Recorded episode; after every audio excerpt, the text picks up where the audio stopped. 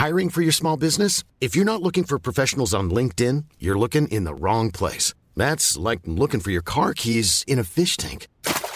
LinkedIn helps you hire professionals you can't find anywhere else, even those who aren't actively searching for a new job but might be open to the perfect role. In a given month, over 70% of LinkedIn users don't even visit other leading job sites. So start looking in the right place. With LinkedIn, you can hire professionals like a professional. Post your free job on linkedin.com slash people today. Cuento. Tu dosis diaria de noticias. Buenos días a todos y todas. De parte de Te lo cuento, les deseamos un lindo inicio de semana. Soy Laura Gudiño y les traigo su dosis diaria de noticias para que sepan qué pasa en el mundo. Talibak, el terror regresó. El gobierno afgano terminó por desmoronarse con la huida del presidente Ashraf Ghani y la llegada de los talibanes a Kabul. Más vale malo conocido que bueno por conocer. Justo es algo que no aplica en Afganistán, donde después de 20 años de la caída de su régimen, los talibanes volvieron a tomar el control del país. Tras dos semanas de ir ganando territorio en las ciudades más importantes de Afganistán, a la milicia fundamentalista le tomó solo un día para hacerse del control de Kabul, la capital. En cuestión de horas, el presidente Ashraf Ghani ya había huido a Tayikistán y los talibanes ya estaban dando entrevistas muy frescos dentro del palacio presidencial, con el sartén por el mango. Tanto líderes talibanes como un consejo de coordinación entre distintos líderes políticos afganos aseguraron que se dará una transición pacífica de poder, pero esto no convenció mucho a la población de Kabul, que se apuró a sacar dinero en efectivo y preparar las maletas e intentar huir del país, pues la época en la que los talibanes mandaban es recordada con gran temor. Por su parte, Mullah Abdul Ghani Baradar, el líder político de los talibanes, dejó Qatar donde vivía cómodamente para desplazarse hasta Kabul, en donde presumiblemente tomará el poder del país. Vámonos de aquí.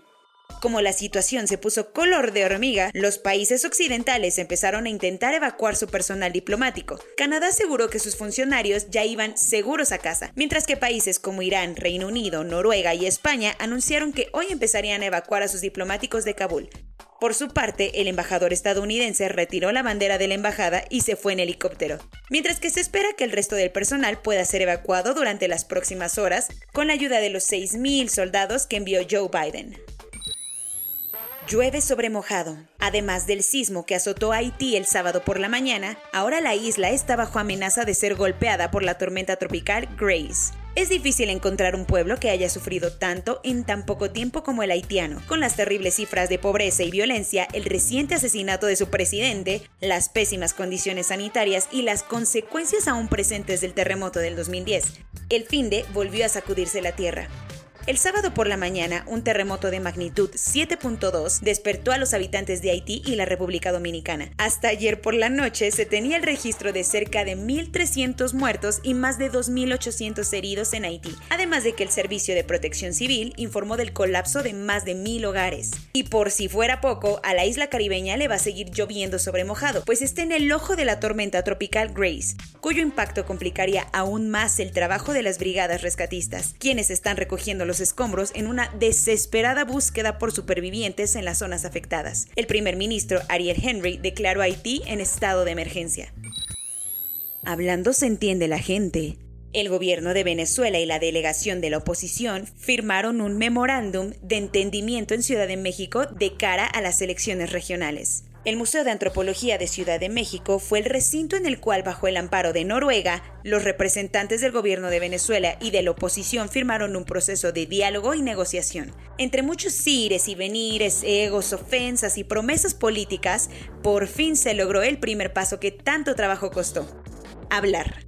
Durante la conversación, tanto el representante de Maduro y presidente de la Asamblea Nacional, Jorge Rodríguez, como el líder opositor Gerardo Blyde, lograron plasmar siete puntos sobre cómo sacar a Venezuela de la crisis, o por lo menos cómo llevar la fiesta en paz de cara a las elecciones regionales de noviembre. Dentro de los puntos más destacables están derechos políticos para todos, garantías electorales para todos, renuncia a la violencia y un cronograma electoral para elecciones que serán observadas por Rusia y Países Bajos, así como un grupo de países amigos, entre los que podría estar Alemania, Turquía, Estados Unidos y Canadá. Cuentos cortos. Por si faltaban más motivos para sentirse indignados sobre el caso de José Eduardo Ravelo, el viernes fueron liberados cuatro policías supuestamente relacionados con su asesinato. ¿Cómo por qué? Pese a que la Fiscalía de Yucatán entregó argumentos y pruebas suficientes para acusar a los oficiales, un juez decidió que no podían ser vinculados a proceso. La Fiscalía se puso furiosa luego de enterarse de la decisión judicial, así que anunció que apelará el caso para que los policías estatales vuelvan a ser detenidos. Además, el sábado circularon videos en los que se puede ver cómo supuestos policías someten a José Eduardo hasta dejarlo inconsciente. De los 121 distritos ganados el pasado 6 de junio por la coalición Juntos Hacemos Historia para integrar la Cámara de Diputados, el Tribunal Electoral del Poder Judicial de la Federación decidió quitarle a Morena tres de aquellas diputaciones federales en Baja California Sur, Nuevo León y Ciudad de México.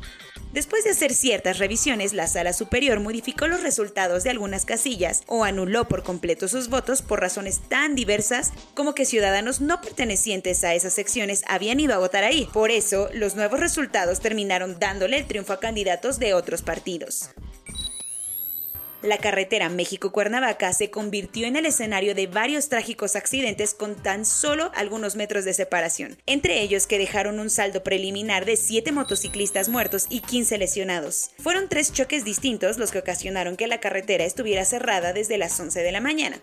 Según reportan algunas autoridades policiales, un tráiler se quedó sin frenos y embistió a una rodada de motociclistas. En otro accidente, una pareja en moto se estrelló con una camioneta. Y el último parece indicar que sucedió tras el derrape de una moto que terminó debajo de un tráiler. Justin Trudeau, el segundo Justin más famoso de Canadá, visitó este domingo a la gobernadora general del país, Mary Simon, para disolver la legislatura y con ello convocar de manera anticipada a elecciones. La idea del primer ministro canadiense es que las elecciones programadas para el 16 de octubre del 2023 se lleven a cabo el próximo 20 de septiembre, algo que Simon aceptó. Trudeau ha justificado la movida con la intención de que los canadienses decidan cómo terminar la lucha contra la pandemia, aunque muchos creen que la idea del Justin, que no es Bieber, es conseguir un gobierno mayoritario en las urnas. Todavía no se tiene un cierre sobre la explosión en Beirut del año pasado y Líbano ya tiene que abrir otra carpeta de investigación, esta vez por la explosión de un tanque de combustible en Akar, que dejó 28 muertos y decenas de heridos. El país está atravesando una crisis de escasez de combustible, por lo que las fuerzas militares estaban recorriendo la nación para tomar el control de algunas estaciones que supuestamente estaban acaparando ilegalmente. La explosión sucedió mientras los soldados realizaban el aseguramiento de un tanque, pero no se sabe bien qué lo que la ocasionó. ¡Que vengan los bomberos que nos estamos quemando! El verano de 2016 era el más caluroso jamás registrado. Hasta ahora. El mes de julio cerró siendo un grado Celsius más caliente que el promedio de temperatura de todo el siglo XX, convirtiéndolo en el campeón del calor desde que se comenzó con el registro de temperaturas hace 142 años. Claro, en este caso no es una competencia de la cual se puede estar orgulloso.